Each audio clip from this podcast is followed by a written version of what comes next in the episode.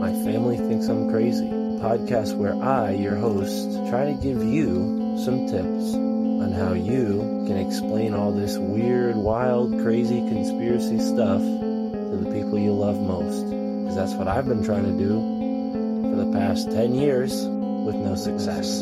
I've been telling everybody that our government is shady, but every time I do, my family thinks I'm crazy.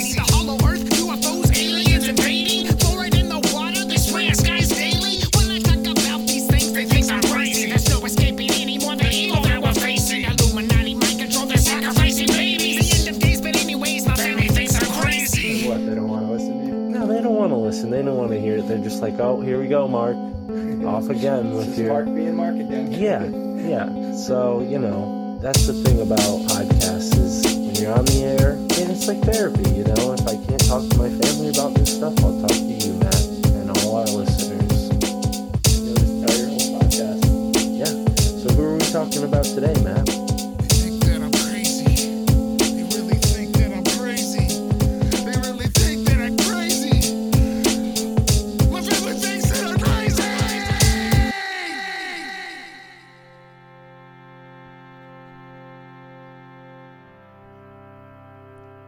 Ancient art of yoga, what is now synonymous with the New Age and self improvement, was once akin to shamanism and the magical arts. Today, we have a returning guest joining us on the show to discuss his path through the dark and the light sides of yoga. Yogi Zorananda joins me, Mystic Mark, here on the My Family Thinks I'm Crazy podcast for a third time to talk about this and his excellent new podcast titled The Yoga Connection. Thank you for tuning in. I'm Mystic Mark and enjoy this episode with Yogi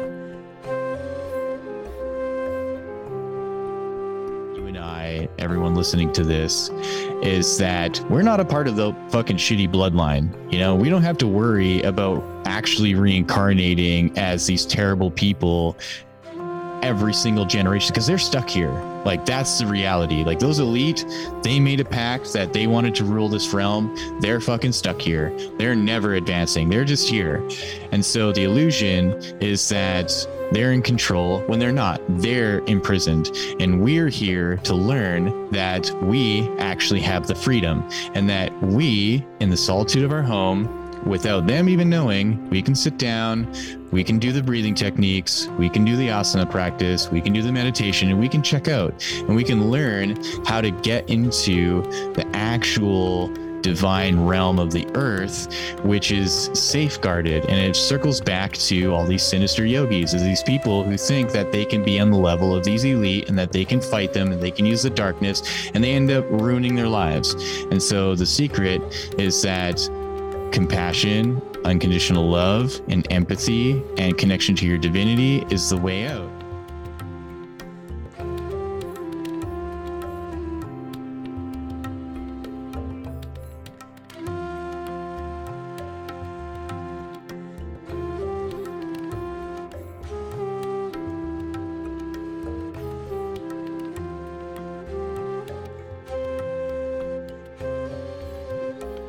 Ladies and gentlemen, here we are on the My Family Thinks I'm Crazy podcast with a thrice returning guest. That's right, this is Yogi Zorananda Glamochila's third time on the My Family Thinks I'm Crazy podcast. I believe one of those episodes is only available on the Patreon currently, and that might occur over the next few years, you might see some of those older episodes start to disappear and, and go on into the Patreon. So, folks, please go and support that. But before we get too carried away in plugging this show, our friend Yogi Zorananda has quite an interesting story with podcasting, in my opinion. He was one of the first guests I've had on my show, and I was enthralled. I loved everything he had to say. We had a great conversation, and afterwards I said, Brother, you got to have your own podcast. Or, or this was probably even during the conversation itself.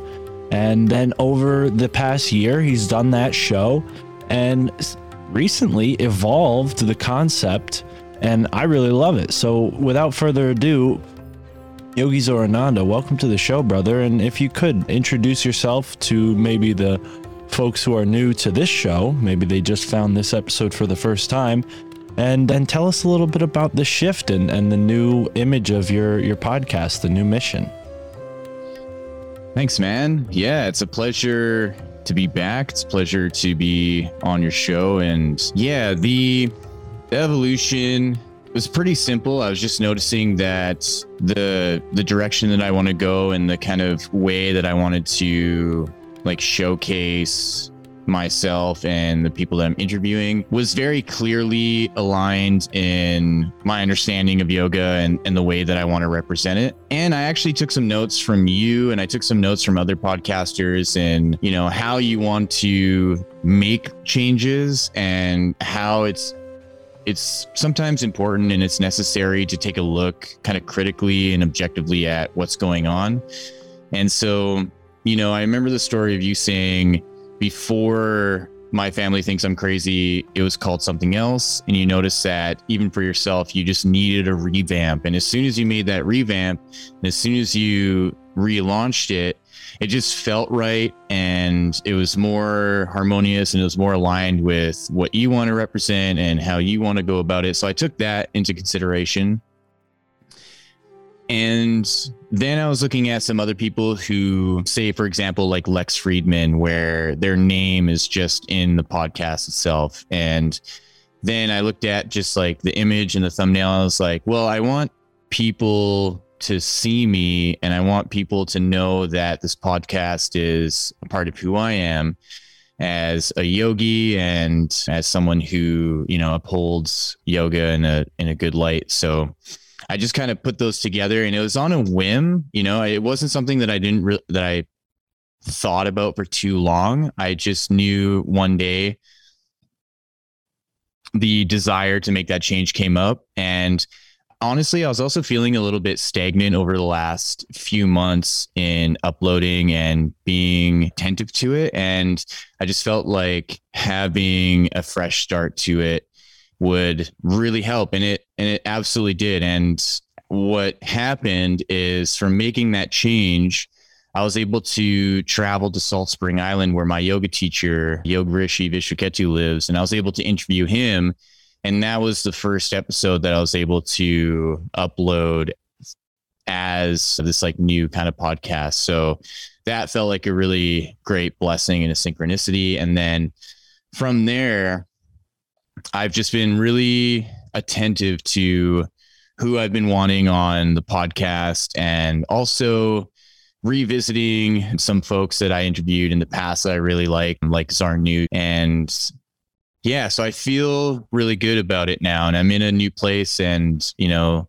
the the year has gone by, and now I'm seeing how I can start setting goals, right? Because throughout the year, I wasn't really setting like, okay, well, I want to reach this many viewers. How am I going to get that? Now, you know, seeing how you've done it and seeing how some others have done it, it's really inspiring me and motivating me to continue on this journey and just really enjoy the whole process because yeah, it's it's really it's really fun and and interesting to have amazing conversations with people. Agreed. Yeah, man. I'm very happy to see that you put more time and attention into it. And, and sometimes that's all you need. You know, it's like eventually the hermit crab outgrows his shell and goes and finds a new one. And eventually, you know, you grow out of that one too. And, and I definitely feel that way with this show. I mean, you you made the comparison to my old show, The Bud Triangle, and and how the My Family Thinks I'm Crazy podcast sort of was born out of that. The friends that I did the Bud Triangle podcast with joined me for the first, you know, 40 or 50 episodes of this podcast. And I don't know if they were present when I had you on the first time, but eventually I realized, like, yeah, that as much as I love my friends, they're kind of holding me back. I feel like I've evolved as a host. I don't need them to rely on anymore if the conversation gets stale or awkward, which happened a lot those days. And and yeah, you just you know the only way to do some or to learn is to to actually take practice and do it. You know, I feel like a lot of people get caught up in oh, what's the name gonna be? What's this gonna look like? Who am I gonna have on? And really, you know, you just got to try it because even though the first name wasn't what you're using now, that was the bridge that got you to this even better name that's more concise and explains to people exactly what they're getting into. And to your point, you know, you, you want to have an image of yourself in that artwork. And I sh- am kicking myself that I'd never thought of this, but it's so it's so brilliant because I mean, what you do, people want to know that they're listening to someone that's like healthy and fit. So it definitely helps to like show that. And you are an extremely fit person. So yeah, no shame there. Shirtless lotus position is is found on your artwork. I don't know if I could do that, but yeah, that very cool, man. I really appreciate it. And I appreciate the friendship that's blossomed here in between you and I in this podcast realm because, you know, how rare is that that people, you know, on the other side of continents become friends. So it's truly, you know, for me, a pleasure to see you grow. And one of the ideas that I had a while ago was like, you know, people want to talk about books. You know, it's not always easy to get the the author on. Sometimes we're lucky and we're able to talk to our favorite authors, but that's not always the case. And this book in particular, I felt a little unequipped to tackle in maybe a one on one interview. I would recommend maybe you find out if David Gordon White could join you on your show. But yeah, I, I, felt like this would be the type of topic better approached with a friend who's more familiar in yoga than I.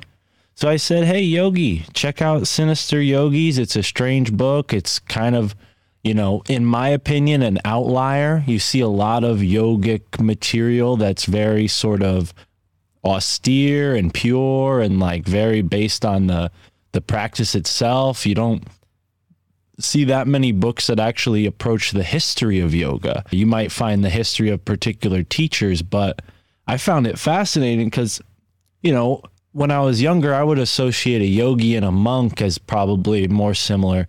But after reading this book, I would say a yogi and a shaman are equally as synonymous as maybe a yogi and a monk. And and maybe we're even given a sort of watered down version of what a yogi is because of the, you know, the fact that the West sort of gave us the context through which to understand these Eastern philosophies, just through the fact that, you know, speaking for myself as an American, you know, we're taught to view things through the lens of Western culture always when we're presented history in school. So, yeah, it's not surprising to me that they left this out.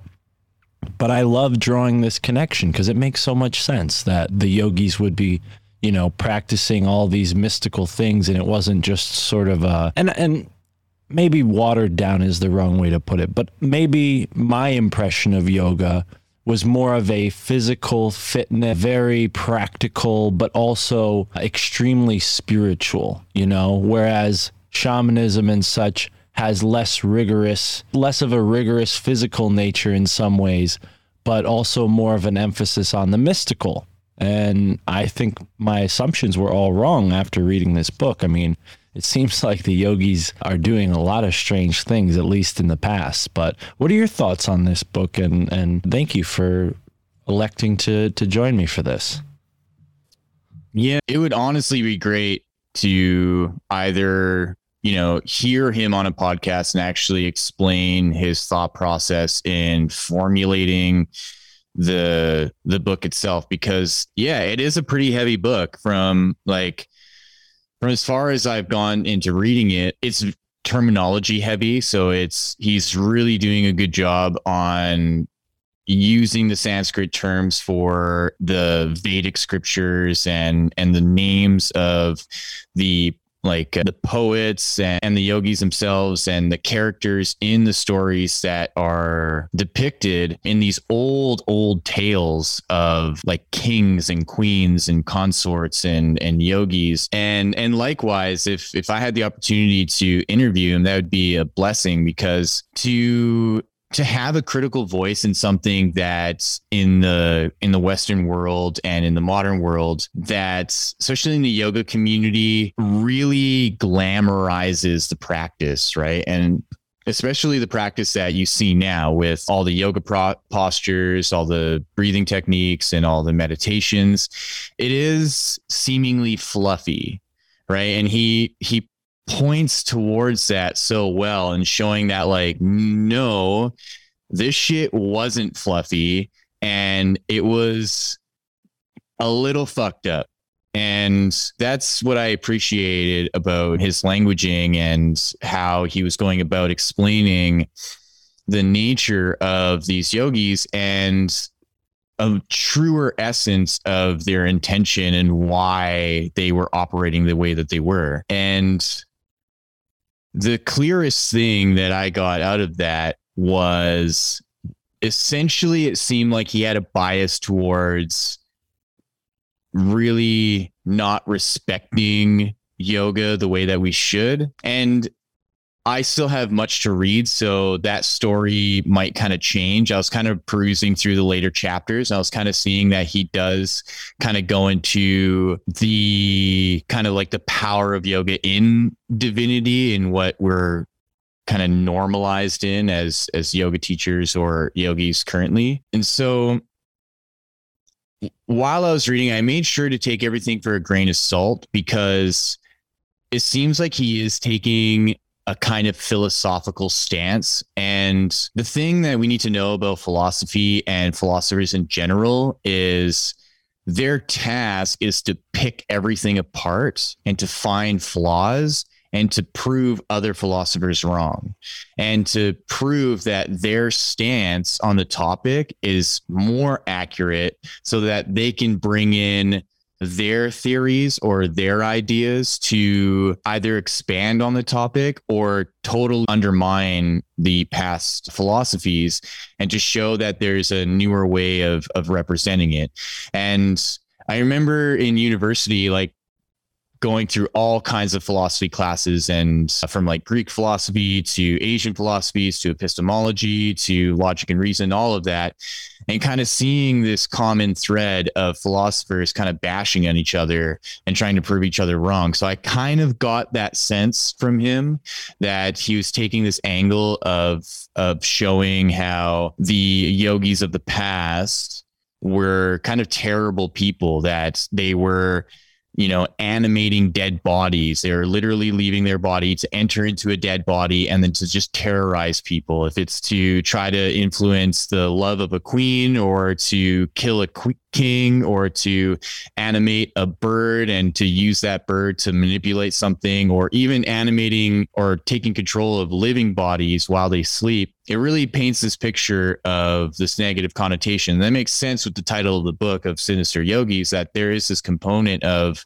the historical context of yoga from India. And this is and the good thing about all this is that it's it's not coming from his opinion or assumption. He's really diving into rich historical texts and pulling this out from authors of of you know Indian scholars from hundreds and hundreds of years ago and poets from hundreds and hundreds of years ago and cross referencing from other parts of India. So he'll something from the Mahabharata that depicts this one yogi, and then he'll find a text from another part of India depicting a similar, the same yogi in a similar context, and then something from Tibet or something from outside of India that kind of shows that there's this story that's being passed around about these people who want to disrupt things in kingdoms and in, in the lives of, of people. So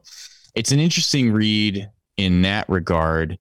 And what I was thinking in that process is like, okay, if if, if this book is out there and he, he's kind of has this mission of wanting to educate people on truly what yoga is you know what what effect does that have on yoga now? So it would that's where i think it'd be really great to have a conversation with him and to ask him like okay well you know do you think there's any goodness in the continuation of yoga on this planet in the way that it's going or would you you know suggest to people to just abandon it because there is this sinister thing because you know one of the questions or one of the points that I wrote here is, you know, who can we really trust as an authority of yoga now? right? And so if there's this underlining theme in the teachings of yoga that's like really rooted in this sinister way, could people like Sadhguru or people like Nityananda or even Mooji or, you know, whoever's in the top echelons of the yoga world now, like Ravi Shankar, whoever, right? You know, is there something we're not seeing that you know David Gordon White is is shining a light on because of his research. So I, I appreciate it in that sense, and then I also kind of wonder if you know he's caught up into something in a bias in a story of of trying to prevent people from having this kind of experience. Mm. Yeah, and you know, you're wise to point that out and I definitely think he deserves to, you know, speak for speak for himself as the author. But it's important to remember when we talk about yoga, we, we're given this very, you know, modern impression of it, and you described it really well. I kind of beat around the bush, and and what I meant to say earlier was they had they have this sort of physiological fixation on modern mm-hmm. yoga. It's very physiological, and people all all, all have the implicit understanding that there is a spiritual awareness that comes from this, but that is not like the TV yoga. That is not the commercialist yoga. You know, that's more of a, you know, seek it and you shall find it type of thing. You're not going to find, unfortunately, a spiritual, in my opinion, and I could be wrong, but you're not going to find much of a spiritual angle at your traditional like strip mall yoga class because it's it's become sort of a physiological exercise based thing. But you know, what I was about to get into is we have pre Vedic, which for those who don't know about the stages of Yo Indian history, but the pre Vedic period is before 3000 BC. And that's about where they say yoga probably originated, you know, 500 BC, but they have carvings of people in yoga postures that date as far back as 3000 BC. So, although it wasn't written down until about 500 BC, it's a very, very old thing. So, to your point, yeah, how could you define something that's been in existence for this long if you're just, you know, the world's most popular yoga teacher? It's like we really need historians like this gentleman, biased or not, to sort it through. And, and, me, maybe I'm biased to have a sort of syncretist or universalist approach but when I see the the black and white magic theme going on in yoga, it makes sense because that's what we hear in shamanism. We hear that with witchcraft and European folklore. We hear that with the shamanism in Australia, Africa. I mean, it's really a ubiquitous thing and and in my opinion, yoga might give us a window if we go back far enough into what those other cultures mystical practices quite a, possibly were like before they, you know, evolved throughout the years. But yeah, it strikes me as something that is really understood very poorly. There's few people that write about this beyond this guy here, Gordon, David Gordon White.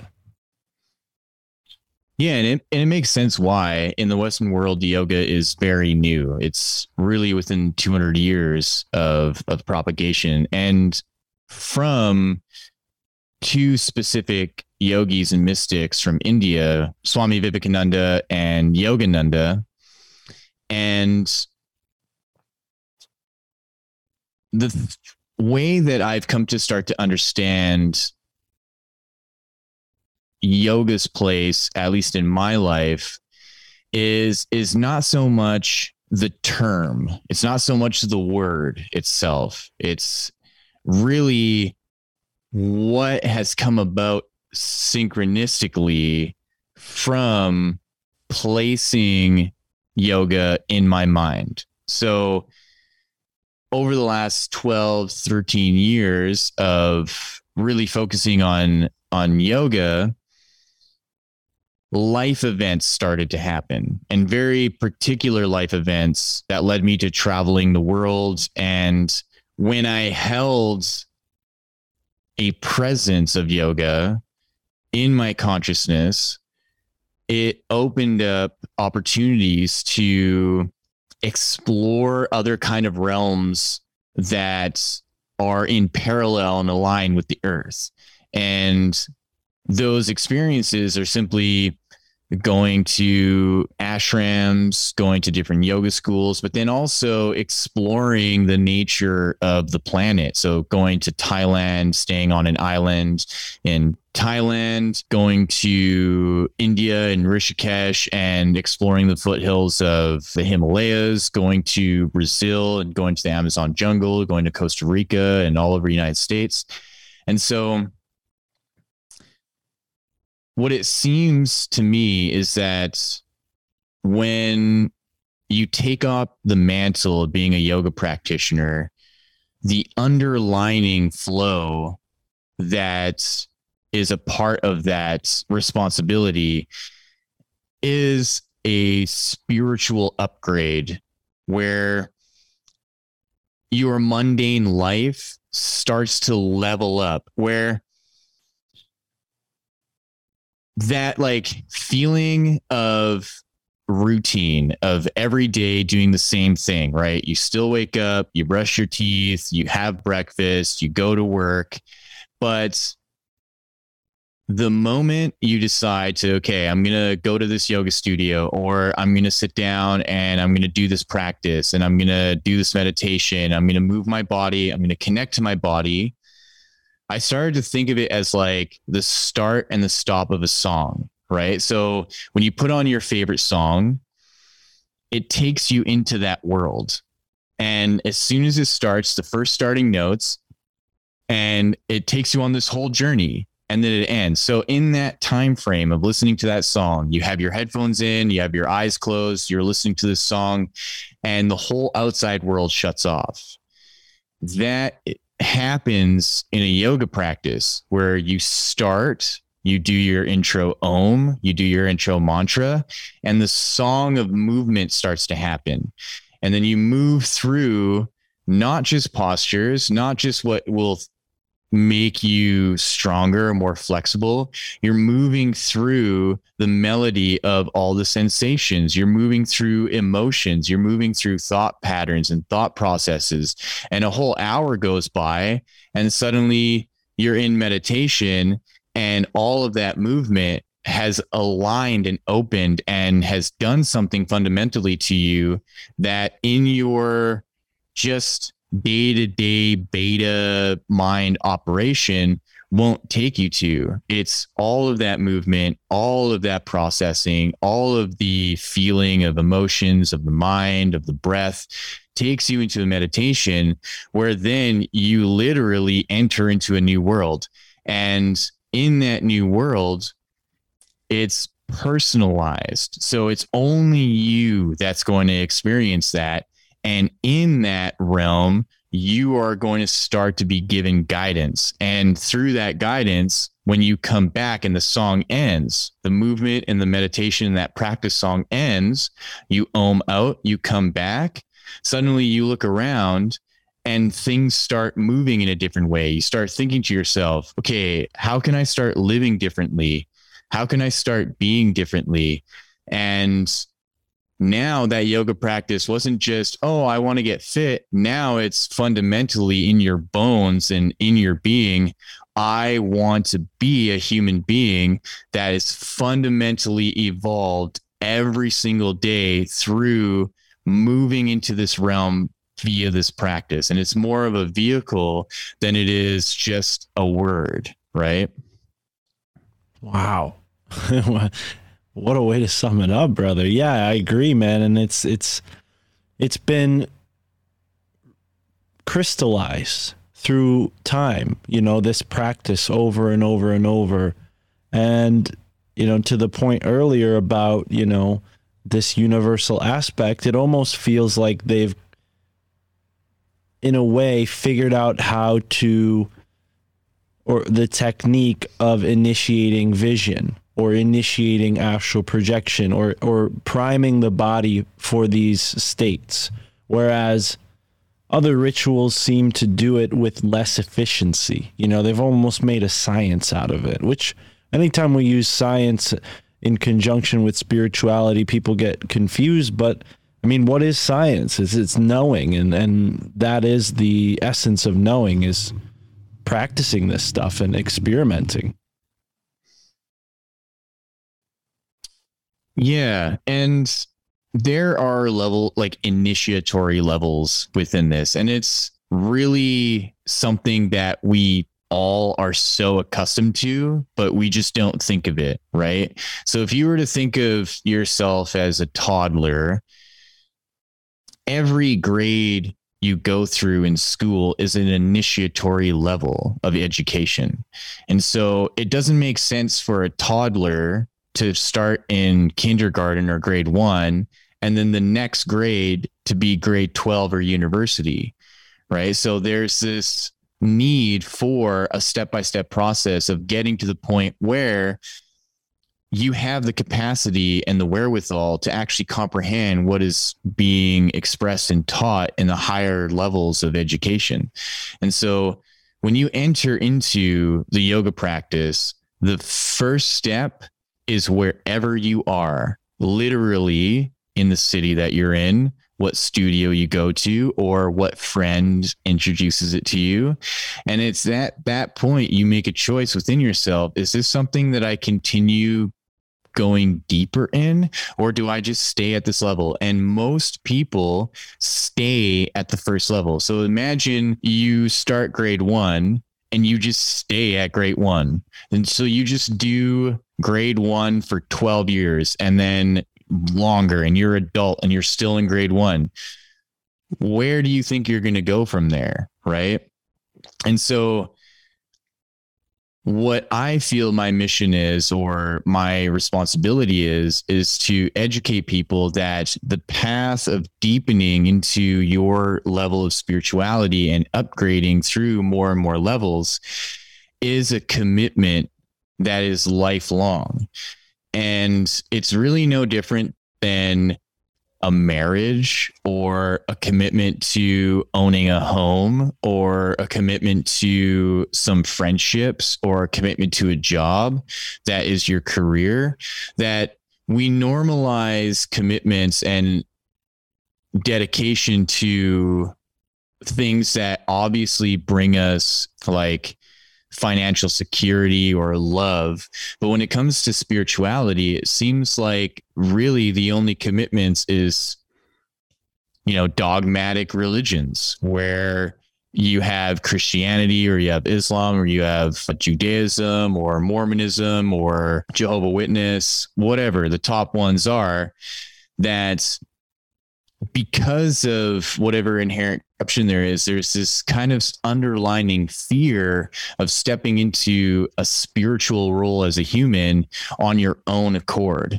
And that's what I found with yoga is that it gives that opportunity that you yourself as an individual, you can say, okay, I want to explore what spirituality means to me, but I don't want to be in an institution that may keep me at a level without me knowing it and just keep me there right? Because that's seemingly what a lot of the churches do. Unless you're going to become a priest or a bishop or an imam or whatever right?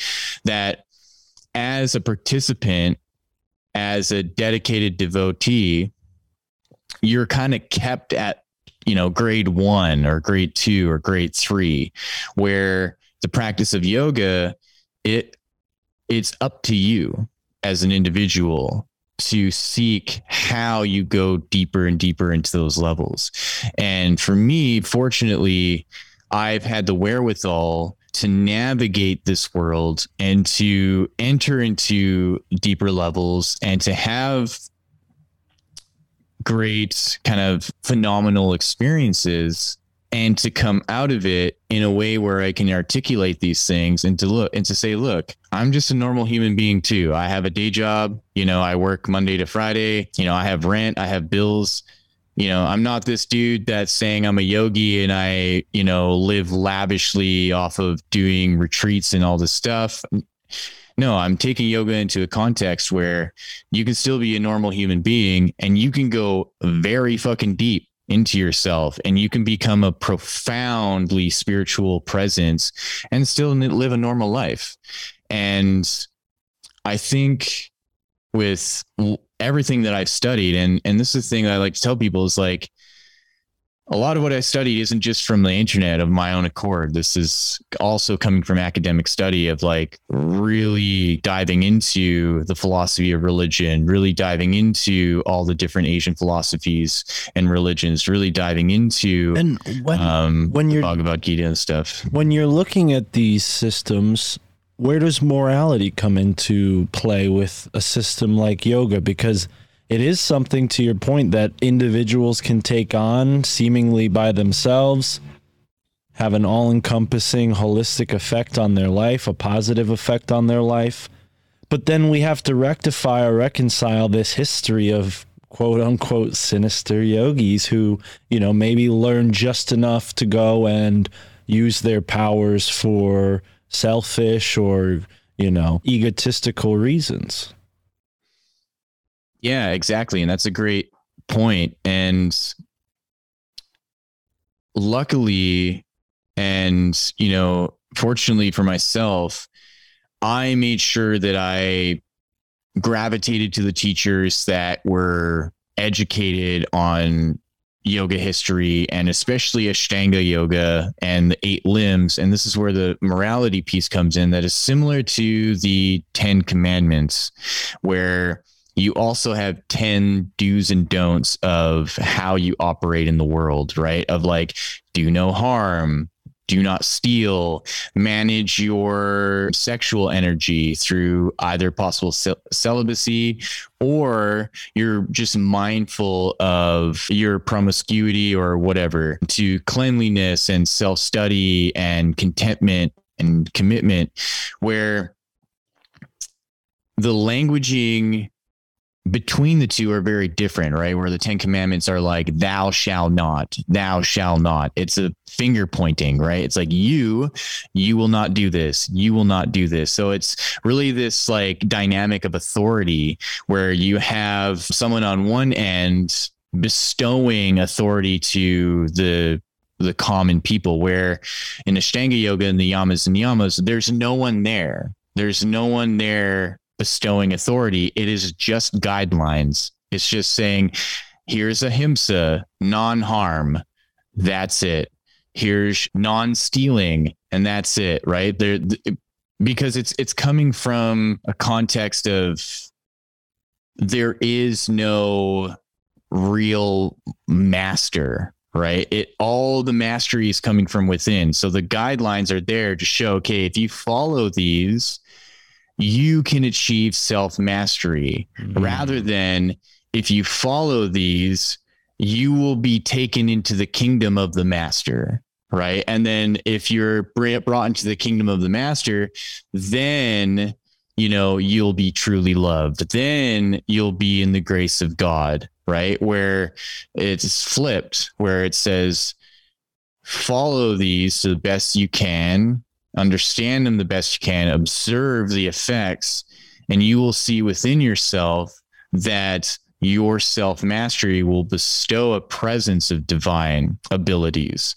And I like that much more because then it it's holds me accountable to my presence in life and, and how I'm presenting myself. So is it that is it that the more accountable, the more one improves themselves for altruistic reasons, let's say the more access they have, so to speak, to these spiritual levels, is it a sort of self-regulating thing? Because again, you know, we talk about these folks who leave their bodies and and reanimate a corpse and then go and terrorize people. I mean, we're talking about zombies, vampire yogis. I mean, this book goes all over the place. So it is interesting to to juxtapose, you know, what I'm hearing from you about, you know, your understanding and your background with yoga because this is a sensible thing. This is something that makes a lot of sense from a spiritual perspective. And when it comes to the sort of shadier aspects of yogic history, I'm like, well, you know, let me bring up an example. You had a couple different teachers in your yogic experience, right? I mean, there's only been maybe two or three. I I don't know for sure, but I remember you telling a story about the first yoga teacher that you had, and he didn't seem like he was exactly you know of great moral character based on some of the things he was doing. Uh, let's say outside of the the studio, yoga studio, but even within the the business itself, it felt like uh, he was sort of taking advantage of people, and and that's exactly what we we see in this book. We have to your point earlier, you know, like yogis playing the role of jesters or even assassins or sorcerers in these like stories of kings and queens, you know, goings on. Yeah, and I think the the paradox really is that the the duality that is shown in between like evil and goodness or divinity and whatever opposes divinity is that the the siddhis or the like supernatural abilities are very temptuous and in the case of of my first teacher so swami vivekananda saraswati he's this like big romanian man who's like his first name was narcissus which is like hilarious. From what i remember in the contrast between the two times i went and and studied at his school is in 2012 it was seemingly the like golden age of that school where his presence was quite powerful and actually quite lovely at the same time and he had many very astute yoga practitioners who had been with him already for 10 years. They've been doing his uh, practices every day for hours a day. And some of them that I met were really amazing people and they were like really powerful in their own right and in their presence and everything that they were doing. And when I went back in 2016, there was an evident corruption that was taking place. And when I saw him, I could see that there was a stark difference between who I met in 2012 and who I was seeing at that time. And then I got to learn that many of his students had left and they completely renounced him as a teacher, completely renounced the practice. And I was fortunate enough to have to get all this information from a friend of mine who had been there for like 10 years, who was the receptionist, and she had done all the practices. And it seems like there's a safeguard for the power of what yoga can do. And the safeguard is that if at any point you think you can handle the darkness of it, you think you can go into with your light into all of the evil that is re- represented in like the kind of black magic of yoga, it, it will, no matter what, corrupt you. And it seems like he was kind of playing with fire and that he abandoned some of his original ways of, of practicing and meditating to try to use the darker realm of yoga in a way that can grow his business or grow his teachings. And and I think that's kind of like a curse when you're a westerner approaching these things where it seems like in India the kind of darker aspects of the practice that for example, is like really embodied by the Aghoris, right? The Aghoris are these yogis that cover themselves with the ash of dead bodies. They like eat feces and they like eat human flesh and they they're drunk and high all the time.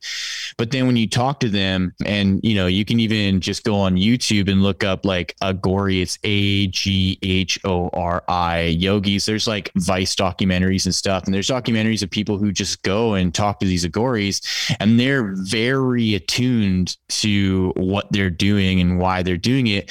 But their fundamental is non harm. Like they're doing these things where it's out of things that have already happened. So like them covering their bodies with the ashes of of dead people, it's because there was already someone who died and was burned in a ceremony and their ashes were there and they're allowed to come and do that because it's a part of the culture and it's a part of the practice. But when you're a westerner and you learn about some of these like old weird tantric practices, for example, some of the original tantric practices is like drinking alcohol or eating meat and doing a ceremony where the meat is the flesh of Kali or it's the flesh of a goddess and the wine is the blood of that goddess. And it's really similar to like in Christianity and Catholicism, right? Where it's like you're eating the, you're drinking the blood of Christ, you're eating the flesh of Christ, right? Like there's this bridge between them. And what it seems like with Narcissus or Swami Vivekananda is that it became chaotic and it became this control and his lust took over. And what inevitably led to his ruin was contracting i think chlamydia and spreading chla- chlamydia throughout the community of, of agama yogis.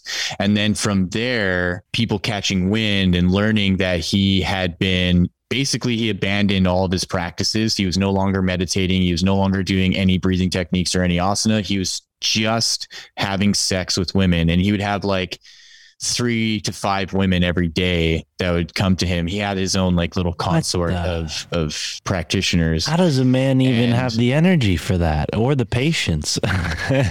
well, that was the thing. I think what happens is that people grow old and they get deluded. Like it's delusional, essentially. He's like, he's delusional. And to him, he's in this whole own world of believing that what he's doing is by divine rights and that what he's doing is actually healing these people. But then if you just look up B Schofield, so like B E S C H O Field, she wrote articles for I think BBC or something else in the UK and like Huffington Post about these like 30 women who were sexually molested by him. And they all told the same story that he had this belief that his dick was this rod of God and that he could like bring them to divine ecstasy. And they all said it's just like it sucked. Like it was the worst fucking experience ever. So you know kind of like tying this to the whole sinister thing i think like he became his own like sinister yogi just through being delusional and not being able to have anyone outside of himself with a critical mind to be like, hey, man, like what's going on? Because he was the founder of the school and he was in control of everything. And all, of his kind of minions looked up to him and they were all kind of afraid of of really, you know, stepping on any toes because what I found being there in 2016 is like there was this like weird competitive edge between people. And because there was this exile of many of his top students, that some of the other ones that stayed were kind of vying for power. And from my friend Sarah, who's explaining to me like everything that was going on, it really felt things got muddied and it really didn't feel good. And I feel so fortunate and grateful that I was able to be an observer of this and not be caught up into it because there's many people who quit everything in their life. They like abandoned their families. They left their home country to come and study with this person. And then just imagine where all that comes crumbling down. You're left by yourself and you're like, oh shit, I have nowhere to go. My family doesn't talk to me because I abandoned them, I've left my home country for the last like six years. I can't go back there. What do I do? Right. So it seems like that safeguard is really there to protect the sanctity of what yoga is and what it can be for someone like my teacher, Yogi Vishvaketu, who is a legit Himalayan yoga master. And he has his PhD in yoga. He's created an amazing school called the Kunda Yoga. And he displays himself authentically and there's no drama around him. Like y- you can look up everything you can about him. You can try to prove me wrong right now. Look up yog rishi vishvaketu and try to find anything. And there and there isn't because he's legitimately a wholesome person. And that to me is the dichotomy that I was able to learn of of someone who strays from their path and becomes delusional and everything breaks down becomes chaotic and someone who stays true to the tradition and stays true to their connection to divinity and just grows substantially and Mm. so it's something to be careful of and to step into confidently.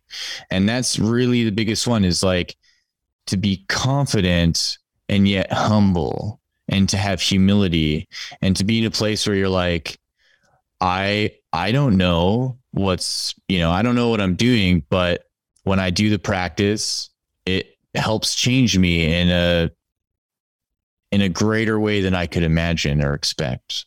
Mm, yeah.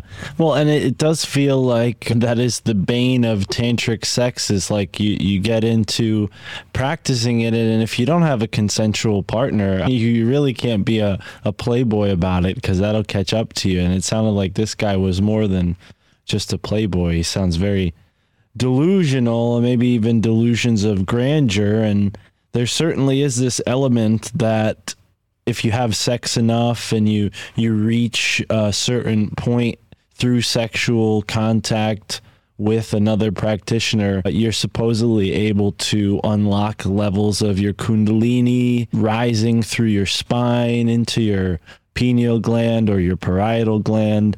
I don't know all the details, but it seems like almost too good to be true, especially considering how many people seem to take that left hand path, if you will, of like abusing their sexual nature rather than, well, I mean, look at monks, for example. I've made this comparison already a couple of times in this conversation, but we're taught that a lot of these spiritual people are celibate. So I feel like tantric sex is almost like this underbelly of spirituality where people are like oh well yeah you could go the the celibate boring route or you can do the fun way the tantric way which seems like a deception there you know? And and look at this guy as an example. I mean do you know of other yogis that use the similar sexual practices but with you know right relationship and and non-harm and all these other principles Yeah, I do. I was fortunate enough to meet few gentlemen from Copenhagen from the Agama school. One actually like entertaining one. His name's Shaft Uden. He's from the UK and he was interviewed in a Vice documentary and he right now is like a kind of leading figure in the tantra world and it's it's great to see him because he's really actually authentic and he's really quite lovely. And he you know he has the opportunity to you know work with many just like beautiful women. But the thing is it's there's no doubt that there's an energetic exchange between humans through sexual intercourse right there's something very powerfully emotional, especially when there's so much pleasure and there's so much stimulus and there's it's orgasmic and it's connective that if you are going to go the tantric route, especially as a man, especially as someone who knows that, you know, they do very well in pleasuring women, that the temptation to want to sleep with any woman that you can and that you have this air about you that you're like oh my god i was just able to make this chick orgasm like five times and we had sex for two and a half hours that man i i need like maybe it's my calling to do that for other women. Maybe it's my calling to be a tantric lover and just like you know go around and do this and and that's where i think the trap is and that's where i think the delusion starts Mm. is Well, it's um, almost like the society of like commodification of roles and like, you know, this idea that, oh, well, if you're good at something, you must capitalize on that and, and make it a, into your career. And really, it feels to me like we're all just sort of neutered and yoga helps us reach what we're meant to be. And it's really easy to take advantage of your, you know, meant to be state when so many people are lacking these qualities. And of course, you know, if you can impress one woman one woman in that way it certainly makes you wonder what's possible but yeah i prefer to to keep the peace with the one woman i have. I find that it's easier to manage than the playboy life even though i really never experienced that but geez yeah shaft wherever you are out there please we'd love to interview you sir because i don't know how he does it but yeah it, it doesn't seem like like it is a, a a feat that can be accomplished just because of how diluted our society is when it comes to sex. It may be possible in other cultures, but at least in our Western culture, to your point, it, yeah, it feels like that's the trap is when you go and try to make this into a sort of, yeah. I don't know, I really no other any other way to describe it other than like a commodity.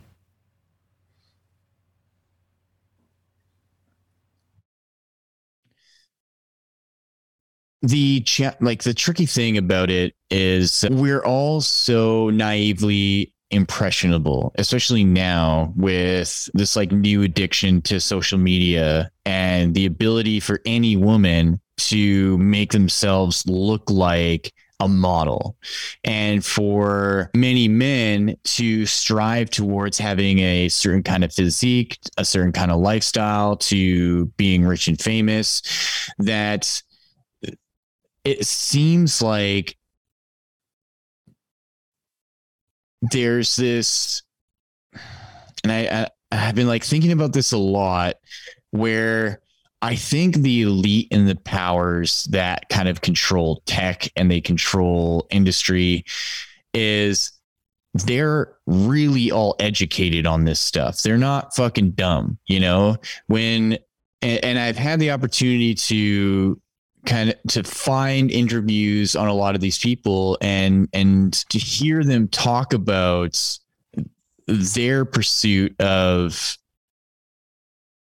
meditation and yoga and and mystical studies where there is a spiritual war going on and this spiritual war has levels to it and it's just like a video game. And if you get caught in the level of temptation and you get caught in the level of materialism and you're swayed into what you know all the bikini models are showing you if you're swayed into what the media is telling you and you're caught in that that's on you. And it's up to you to learn how to find the right channels to impress upon you a way of being where you can snap out of the hypnosis, you can snap out of the psychological control, and you can start to actually navigate the spiritual war so that you're on an equal playing field with the people who have become your masters. And that's the thing that people are blind to see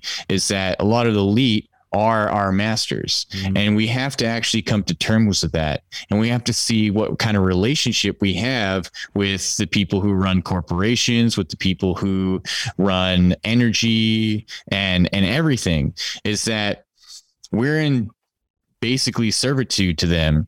And the way out of that is by advancing ourselves spiritually so that energetically we're actually on an equal playing field. And how we become equal in not in their eyes, but in our own eyes, is that we don't fall prey to the temptations.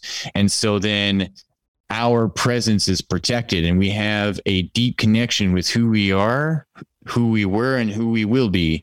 And that there's a bridge between all of that. Because what I've started to understand in consciousness is that consciousness is not bound by space and time consciousness is space and time.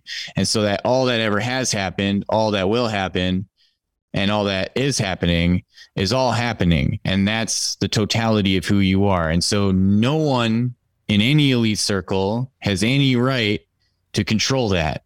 But they can tempt you to create a permission slip where you forget that. And so, what I feel like I've done is that I've remembered that in the totality of my consciousness, I'm the one in control of all that. And they no longer have the permission to keep me at bay. And so, however long it takes for me to fully snap into my power and to come to a place where my financial success is abundant, my reach in the world is abundant, that's on my own time. And I will not have anyone subdue me because of their little shitty tricks of temptation. And this is all stuff that we've heard before, but I just really want people to understand is that taking up the mantle of being a spiritual warrior is a dedication for the rest of your life. And when you decide right now or whenever to take up that mantle, and you take up arms, that shit will start happening and you will be fucking tested. And there will be forces that come in, and it's not going to be necessarily people. It's not like it's going to be the men in black or it's going to be fucking, you know, like CIA or shit like that. It's going to be different. It's going to come in dreams. It's going to come in weird setbacks. It's going to come in failures. It's going to come in weird communications. It's going to become in heartbreak. It's going to come in because what you're up against are universal forces where it's not people involved. It's literally your higher self. And it's, it gets tricky to try to communicate, but how I found yoga helpful is that it's essentially your suit of armor in this battle for consciousness and attention and your energy. And so you have to take a pretty serious look at what the fuck is going on in your life and why shit is happening. And as much as we want to blame others and as much as we want to blame you know whether it's politically oh it's fucking those stupid commies faults or whatever right it's always your responsibility and it's always you. And so remove the obscure word of yoga and just think of unification. How do i unify my internal world with my external worlds? And you'll see what the blockages are. You'll see what the programming is there to prevent you. And you'll see how it is that all of these you know top top corporations are all there at play to essentially be the opponent. Like they're just there until you can level up. Because once you level up and once you've gone beyond your limitations they take a step back.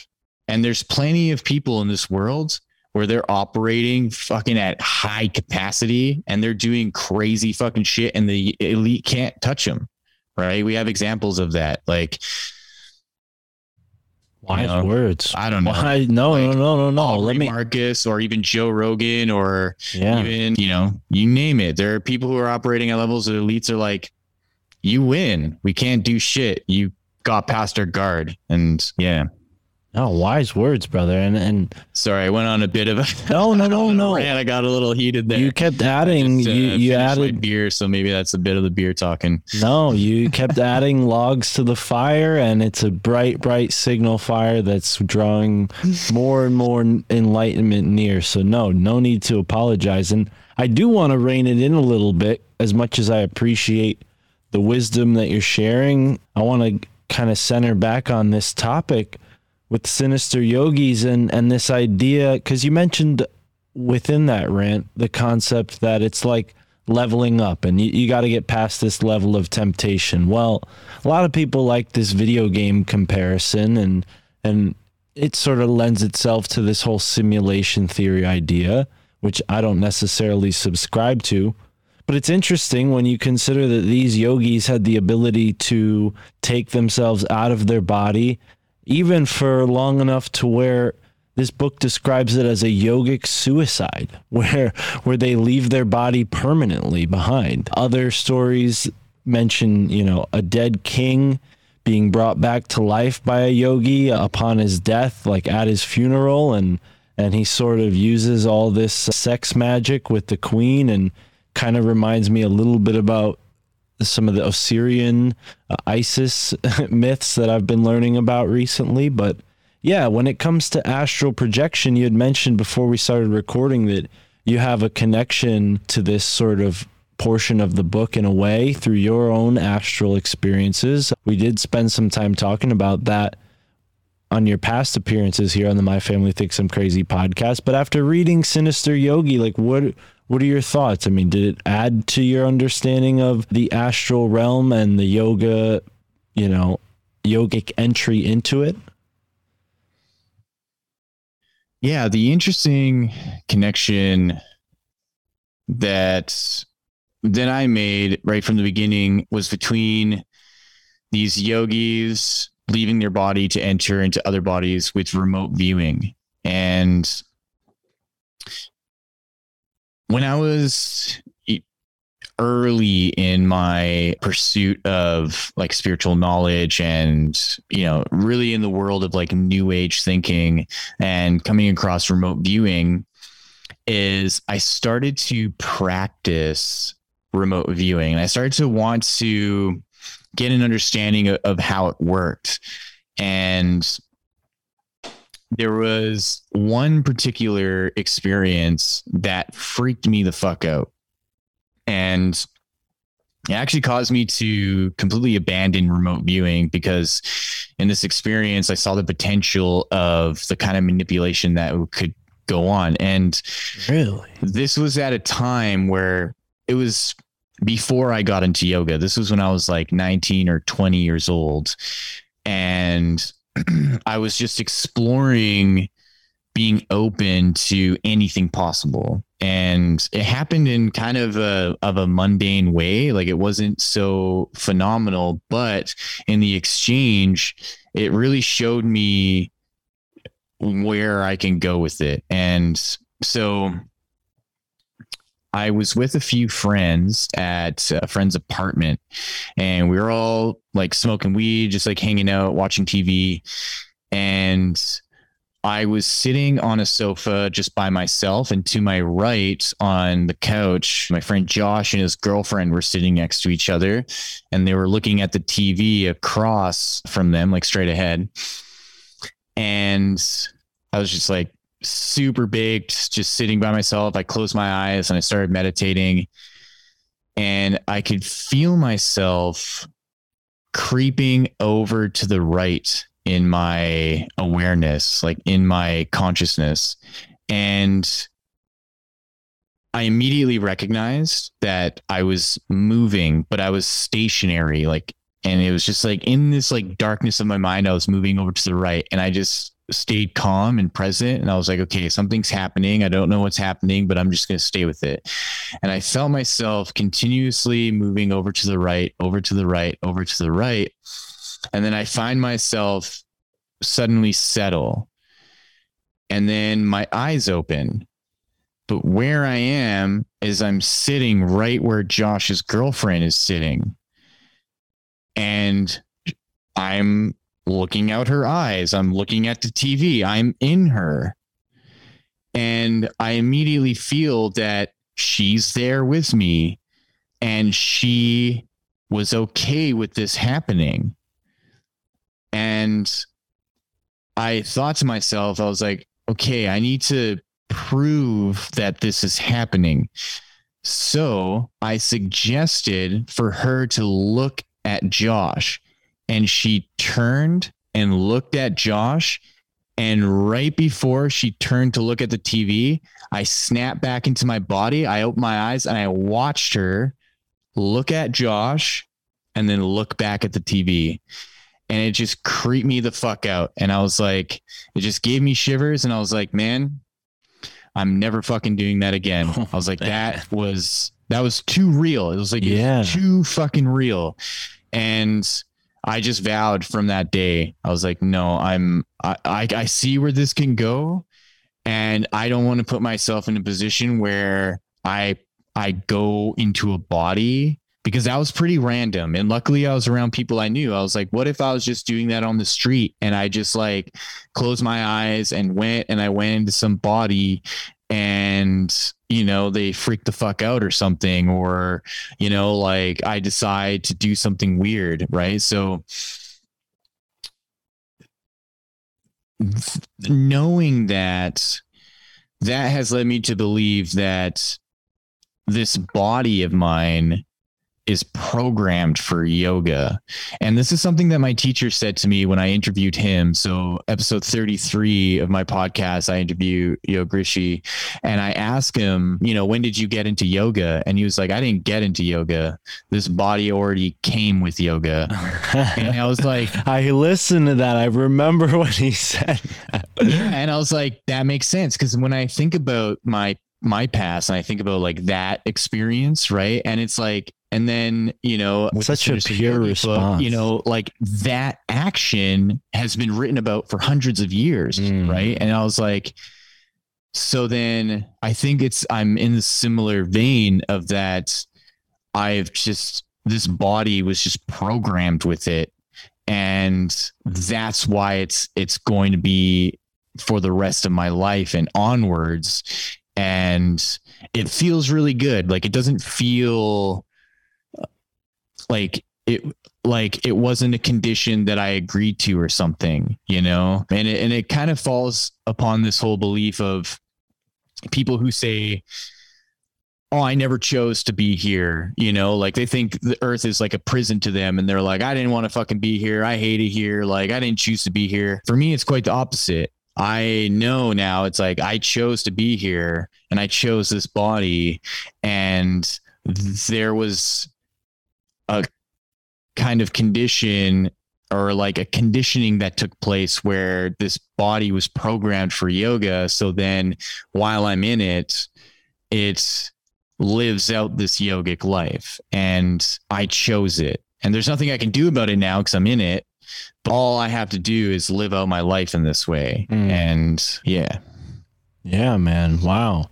And you wanted to draw a connection to Project Looking Glass. I mean, your own astral projection experience, would you when you were when you were remote viewing through her consciousness, through her perspective, was it simply like looking through a window or do you think you were more in like a like in her sort of control room so to speak. Like do you think you were just a viewer or did you have some maybe agency within her you know spiritual body?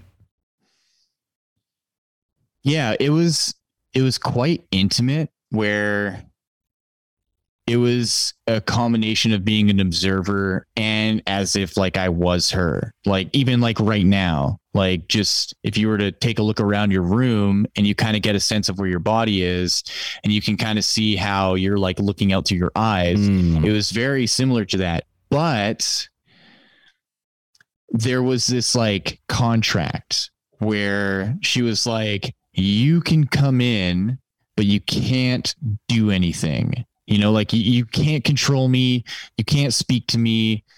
Like th- there was only this okayness for this like one subtle suggestion and it was like in and out and it was like it was really interesting that like there was this whole interaction on a level that she wasn't even aware of, but she was a part of it and she was very actually attentive of what was going on on a deeper level that consciously she wasn't aware of, but subconsciously she was very aware of. And so she was like, Yeah, you can come in and have this experience, but you can't get me to do anything I don't want to do. You can only make one suggestion. It's got to be harmless. You know, there's like these Mm. lists of things. Now, you were And- watching television when this occurred? yeah. Well, what my mind goes to immediately is like, you know, obviously she was, like you said, subconsciously aware. But I mean, what does that say about watching television that you're sort of put in a trance where this sort of thing seems to be more accessible accidentally? I mean, obviously, not every TV watcher has also, you know, astral projection intentions. You know, you were sort of trying something. Were, were you intending on astral projecting in that moment, or do you think it was just a side effect of sort of being buzzed? And you said you were smoking a little bit, and you'd practiced that within that time frame at that point in your life, so it was sort of present in your consciousness. Were you like, okay, I'm going to try this out now, or was it sort of like it just started happening, and all of a sudden, boom, whoa, what? Yeah, it literally just started happening. It wasn't anything I intended. I just it initially just felt myself moving out of my body. And it's something that I've done before in the past with smoking marijuana, particularly, Huh. is that it enables me to have these kind of outer body experiences. And Now- yeah. one time I had, and I, I might have had more than just this, but the most memorable out of body experience for me was laying like completely on my back, flat like a starfish almost, legs sort of spaced out, um, arms at my, you know, length. And I started rising out of my body. And I actually sort of looked around the living room and I always wondered, you know, why that happened there as opposed to anywhere else. This was at my grandmother's house where I think I felt probably most comfortable compared to my, you know, childhood home. So, yeah, it, it is a fleeting thing for me. I never quite, you know, as soon as I became aware of it, I returned to my body. And I wonder what that says about, you know, my relationship with cannabis because I certainly was high at that point in time, but I was also sort of paranoid because I didn't want my grandparents to know I was high for sure. They were in the same room. Yeah, it seems that cannabis enables a connection to your subconscious where there's a kind of role reversal between your seat of consciousness in your left brain and into your right brain where your ability to experience phenomenal happenings can happen more easily because of there's no more rigidness in logical thinking right? So there isn't this automatic assessment of what's happening. And and the left brain is really good at that. It's really good at cartma- or compartmentalizing things where as soon as there's any kind of information the left brain is immediately attacking it and going okay where does this fit? Right? And i think that's the disruption and why we don't regularly just leave our bodies because this part of ourselves needs to make sense of everything that's really happening consciously around us. And so in my own studies and my own work through the book that I've written, Future Life Progression, is that the right hemisphere naturally is mapping the entire environment at all times. It's taking in loads of information. And so what my theory is is that there's a way to seat your awareness and consciousness in that functioning. And so then your perspective of your environment takes on a whole 360 degree view of everything around you. And so it, it makes sense in when we smoke cannabis and we relax our really our left brain, we relax this part of ourselves that is always trying to be rational and and hyper logical and so then we we take on this more kind of global or kind of unified view. And when we can relax into that more and more and that's really the key is the first step is closing the eyes breathing relaxing and when there's a shift that starts to occur in our perception and what it is we start to experience internally, that we continue the process of relaxation. That if cannabis isn't there, the left brain, that part of the mind, wants to immediately assess like, oh, where am I going? What am I doing? What is happening? Why is that happening? Right. Where the cannabis slows all that down. You go, oh man, this feels good. I don't know what's happening, but I'm just going to go with it because I'm really relaxed. So, you know, th- there's still a dialogue, but it's slowed down and you can just breathe and you can go with it and how far you go will actually determine the attitude that you have in in really exploring that right? So you know in my case with like that remote viewing experience or other outer body experiences is that periodically with cannabis i went kind of further and, and further. There was uh, like a save point almost like in a game right? It's like oh, the, the body recognizes that you went to this point last time. So let's go to this point this time.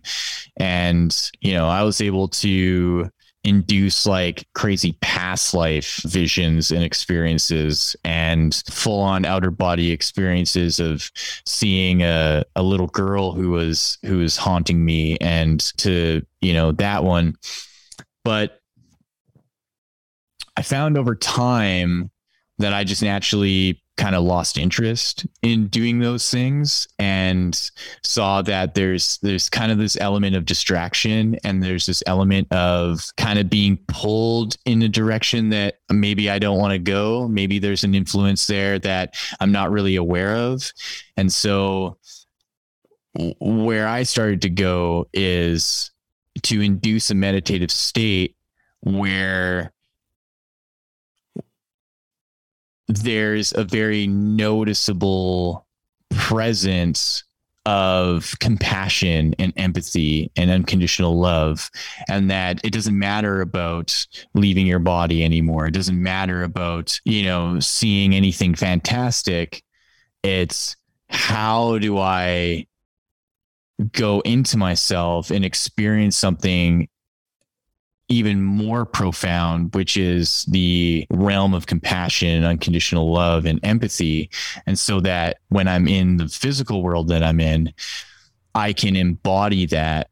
And then that Well, really is my role of a yogi. And that really is my purpose as a spiritual being. And it's not to prove if, you- know, I went into someone's body or, you know, did some crazy outer body thing. But do you do you think that really speaks to? And I, I know I probably made this point earlier, but I'm reminded again. Do you think this speaks to the sickness that's inherent in our society that these things are, in our modern sense, geared towards self improvement? I mean, it feels like the reason why they they had more time to entertain things like transforming into animals or flying through the sky i mean albeit maybe astrally when things were more in accordance or harmonious you know relationship with you know how humans lived in nature. You know of course there was still violence and war in these times. People still had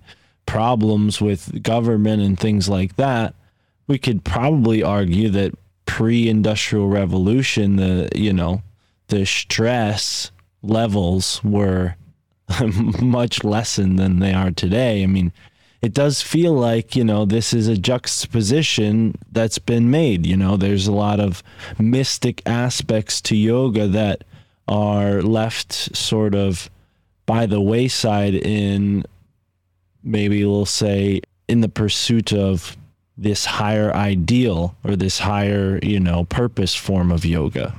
It's not distracted by things like visions and, you know, metamorphosis, but all of those things are present in, you know, the history of yoga.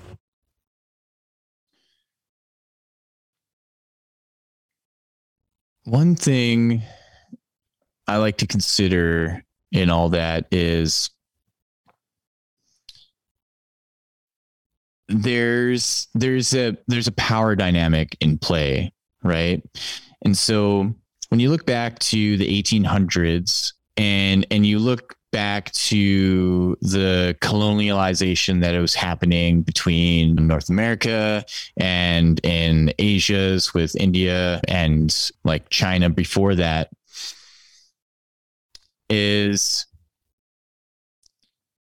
these individuals who were shaping a new kind of society through Freemasonry is that they were scouring the globe for all kinds of remnants of spiritual texts and information that will help them to control the populace that they are growing right? So so it makes sense that at that time they wanted to basically scrub the planet of any possibility of people living in a free kind of way where they can just explore their spirituality like the yogis of India or in Tibet or in South America or even in North America with the indigenous that they didn't want people to believe that they could leave their body at any time and go to some amazing heavenly place. And that when they're here on the planet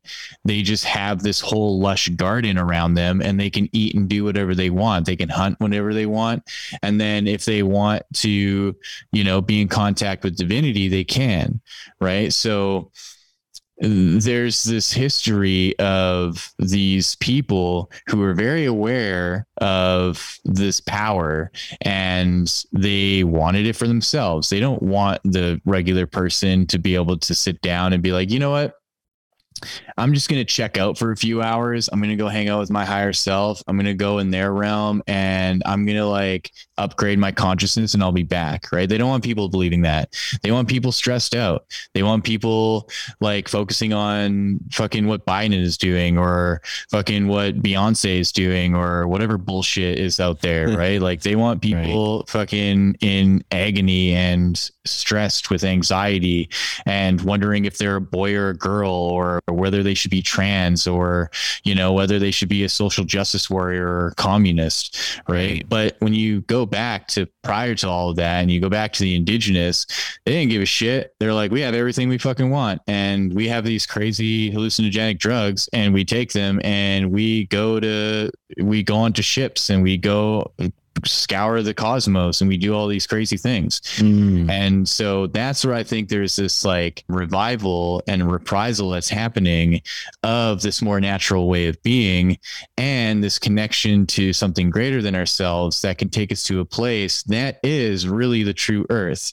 And, you know, I've, I've expressed this before, I think on our roundtable that we did a while back that like you know what we're experiencing in in this reality is a more i think of like a secondary earth and it's and it's here to really be a playing ground for what we're going to advance into. And so whether there's this grand conspiracy of these secret societies and these like bloodline elites and how they're controlling everything. You know you know santos bonacci is a great resource for really getting into who these people are. But i think the advantage that we have like you and i everyone listening to this is that we're not a part of the fucking shitty bloodline. You know we don't have to worry about actually reincarnating as these terrible people every single generation because they're stuck here. Like that's the reality. Like those elite, they made a pact that they wanted to rule this realm. They're fucking stuck here. They're never advancing. They're just here. And so the illusion is that they're in control when they're not. They're imprisoned. And we're here to learn that we actually have the freedom and that we, in the solitude of our home, without them even knowing, we can sit down, we can do the breathing techniques, we can do the asana practice, we can do the meditation, and we can check out and we can learn how to get into the actual divine realm of the earth, which is safeguarded. And it circles back to all these sinister yogis, as these people who think that they can be on the level of these elite and that they can fight them and they can use the darkness and they end up ruining their lives. And so the secret is that compassion unconditional love and empathy and connection to your divinity is the way out. And it's it's not that you're trying to escape anything. It's just that when you die which is inevitable we're all going to die it's okay that you can turn around and you can look at this whole realm and you can look at the earth that is the real earth and you can say oh that was a dream. And i was preparing myself to be in the place which is really the Eden that I want to be in, or really in the heaven that I want to be in. And right. while you're here, and while you know that, you can stream that into this place. And that is then your presence, is that you are bringing in just packages of information and downloads of content from the divinity and you're bringing it here however you want. And it can be as simple as you know you still work in the warehouse you still live with your parents you still live in your one bedroom apartment. It doesn't matter. As long as then you look at where you are and you go hey this is where I'm going to put my presence of compassion and love and understanding and divinity. And I, it doesn't have to be some grand thing. It doesn't have to be some huge world changing thing because this is all an illusion. This is all the simulation. Right. And so I am going to simulate myself as someone who is compassionate and loving and empath- empathetic. And I'm just going to be that for the people around me, for my parents, for my friends, for my coworkers, for the Uber driver, for the server at the restaurant I was just at, for my partner, for my dog, for the cat on the street. You know, it, it can be really simple and down to earth, exactly where you are.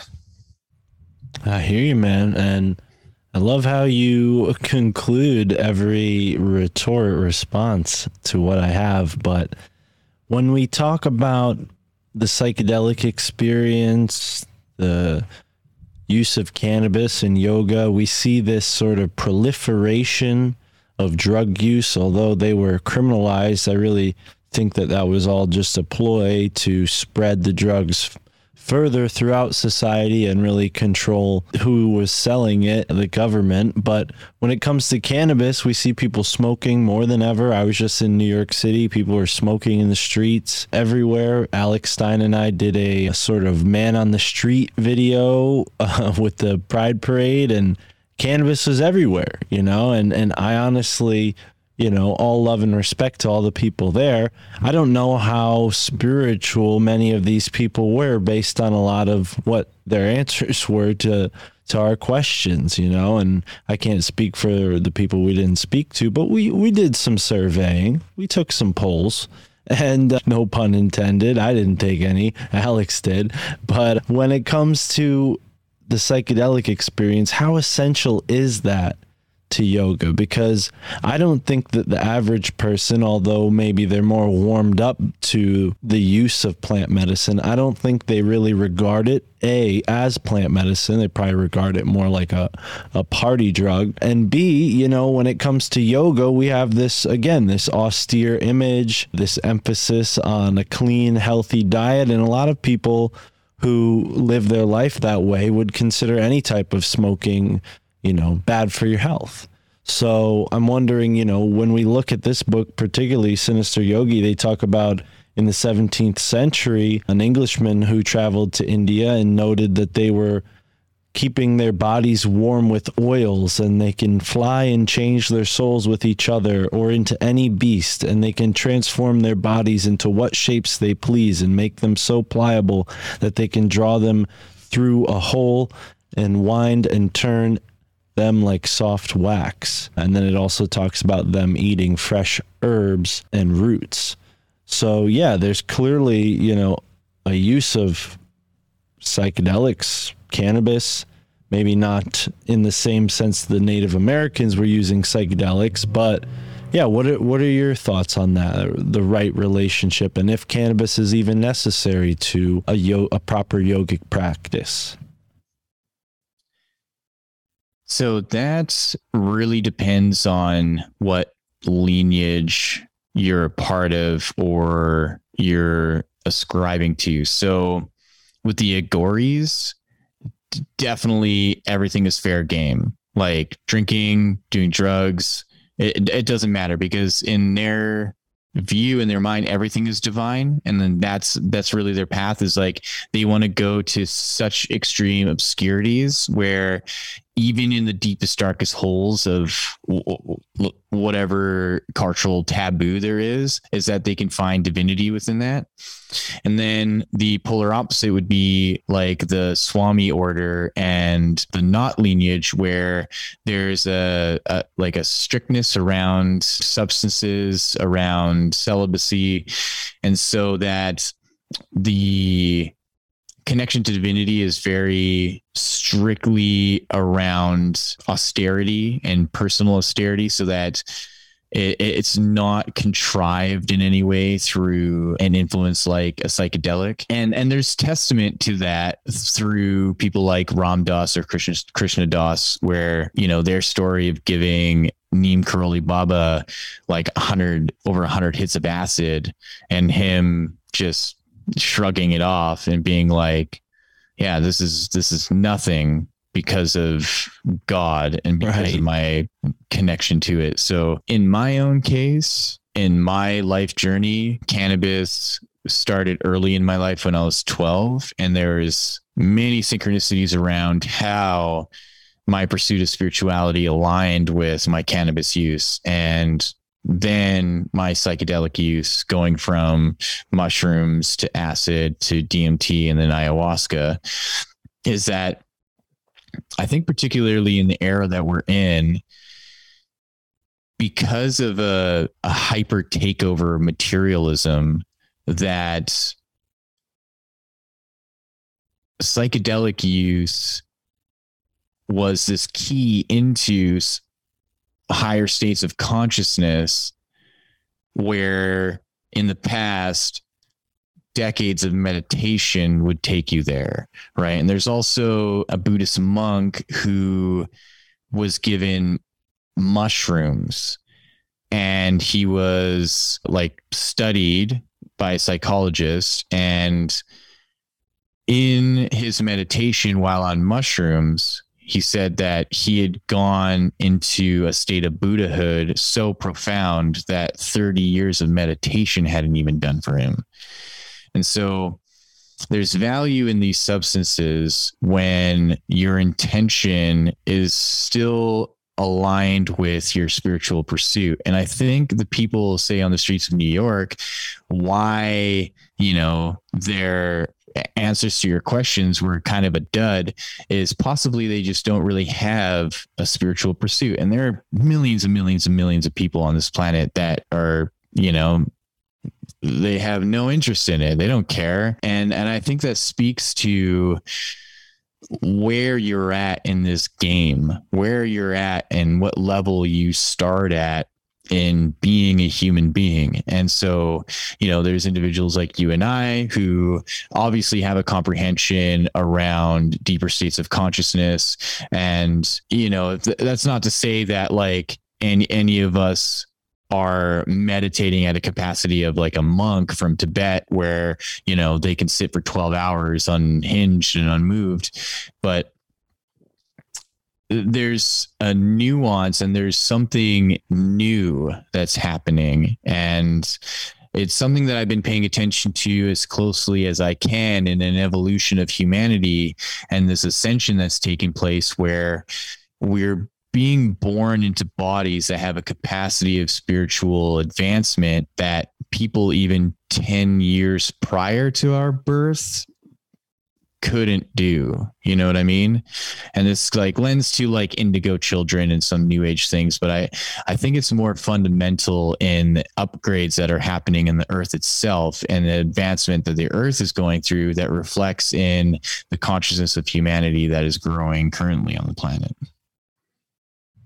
Agreed. Agreed. And I'm in resonance with that. I hope that this show can be a bridge for people to understand that they are connected in this way and that we are on an upward spiral, like a past guest, Nathaniel Lee Miller Foster likes to say. We're all spiraling upwards, and, and that's sort of the image you get when you study things like the Yuga cycle. And, you know, the Kali Yuga is supposed to be this, like, you know, dark age, but at the end of the dark age, you go to the golden age, if my understanding is correct, mm-hmm. or maybe vice versa. But either way, it's a cyclical thing where, you know, it oscillates over time.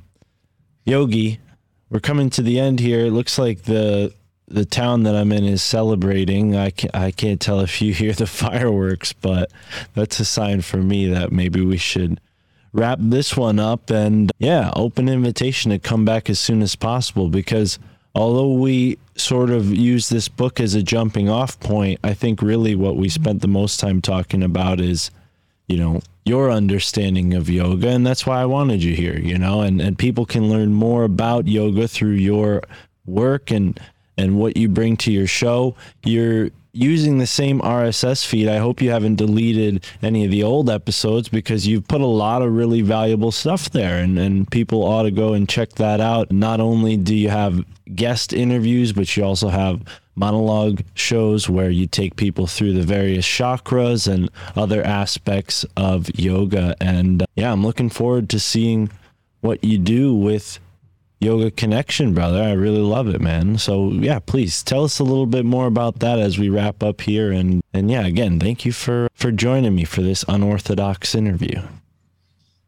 Yeah, you're so welcome, Mark. You know, I was thinking it'd be great to actually, you know, come visit you in the near future. So if that's a possibility for a next episode where, you know, we can do it in person, that would be amazing. And Absolutely. I yeah, I definitely kept all the past episodes up. I was looking at it and I knew that uh, it'd still be valuable for people to check back, especially, yeah, the episodes about the chakras and the koshas. And I'm planning to finish up the last two episodes of the koshas right away here. And yeah, it's, it's, something just like dear to my heart in having these conversations and wanting to inspire people to take a look at their life in a way where they they feel good where they're at because we're just inundated with so much bullshit about you know seeing the world in this lens of of negativity and that it's all going to shit. And i just want to be an advocate to tell people like look we're ascending. It's a slow process.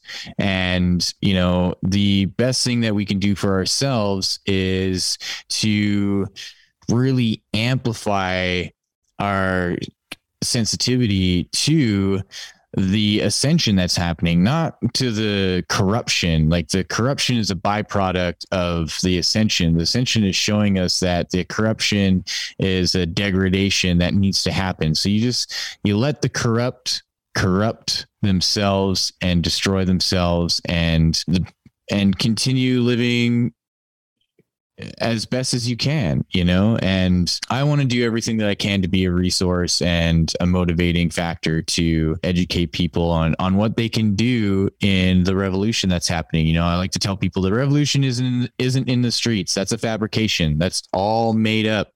You know, like all the protests, all the shit that's all being strung along behind the scenes. The true revolution is grow a garden, learn life survival skills, you know find some friends who have some land somewhere and learn how to be outdoors be in nature you know be with trees. That's what the earth wants man. Like the earth wants our bare feet on her and back with her. And as best as you can. And I know that's hard because, you know, I live in a city, you live in a city, most of the people here live in a city, but the, the more we can find ourselves being out in nature by going to festivals, by, you know, meeting people in groups that that go on little excursions out and camping whatever it takes so that we can feel that our humanity isn't Mm. a part of this weird techno trans Right. It's, Right. it's back to the roots of just Well, being a natural to person To be That's clear- really what yoga is too right Of course, of course. And I hate to correct you, but to be clear, I don't live in a city. nice Thank goodness I don't. I'm I still live in the town I was born in. So I don't know what that says, but yeah, as as expensive as it is here, it's not a city. it's in between a bunch of cities and it's on the we're on Long Island Sound. So I hope you do come on down over here. I mean, I would say fly out to New York City and take the train up and you know, we oh, can oh yeah man i've been to new york several times so i'm like Yeah, I'm only familiar with the whole process so i'd love to man Yeah, I'm only an hour and something up the train Metro North from New York City. You know, I'm not that deep into Connecticut, but you know, we can pick you up at the train station and and give you a little tour and maybe even go to some of the more sacred locations that Tara and I have been researching. We visited a couple of them over the past year and a half, but yeah, it's Nice. it's like where the susquehanna no, well, you know, it's interesting. Mike's research on the Susquehanna River has connected in a lot of ways to what we found with the Connecticut River, which gives its name to Connecticut. But no, the Connecticut River, the Hudson River, the Delaware River, and the Susquehanna River are four separate rivers that are sort of all particularly large and distributed sort of equally along the East Coast. And from what I've read, they were sort of like the major tra- travel byways for the Iroquois and all the different groups of Native Americans that lived in this area. So yeah, it is, you know, it's funny to think about it now when we think about like, oh well, Mike's research is restricted to Pennsylvania.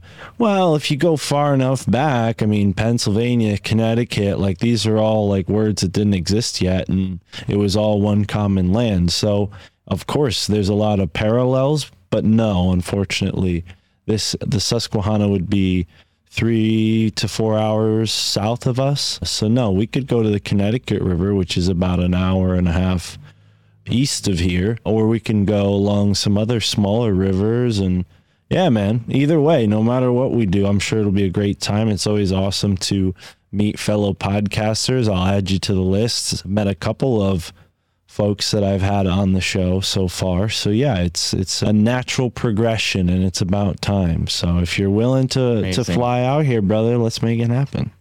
Oh yeah, of course. I've been, you know, feeling a call back out there. So this is a great opportunity. And, you know, I trust, you know, whatever journey, adventure we go on is going to be great. So yeah, I'll certainly uh, keep in contact so we can plan that out. Right on. Well, thank you so much for joining me and everyone listening. Please do go support Yogi Zorananda. His podcast is linked in the episode description, and you can listen to the podcast on the same app that you're listening to this show right now. So please go and tune in and do yourself a favor. As for now, enjoy the moment wherever you are in the now.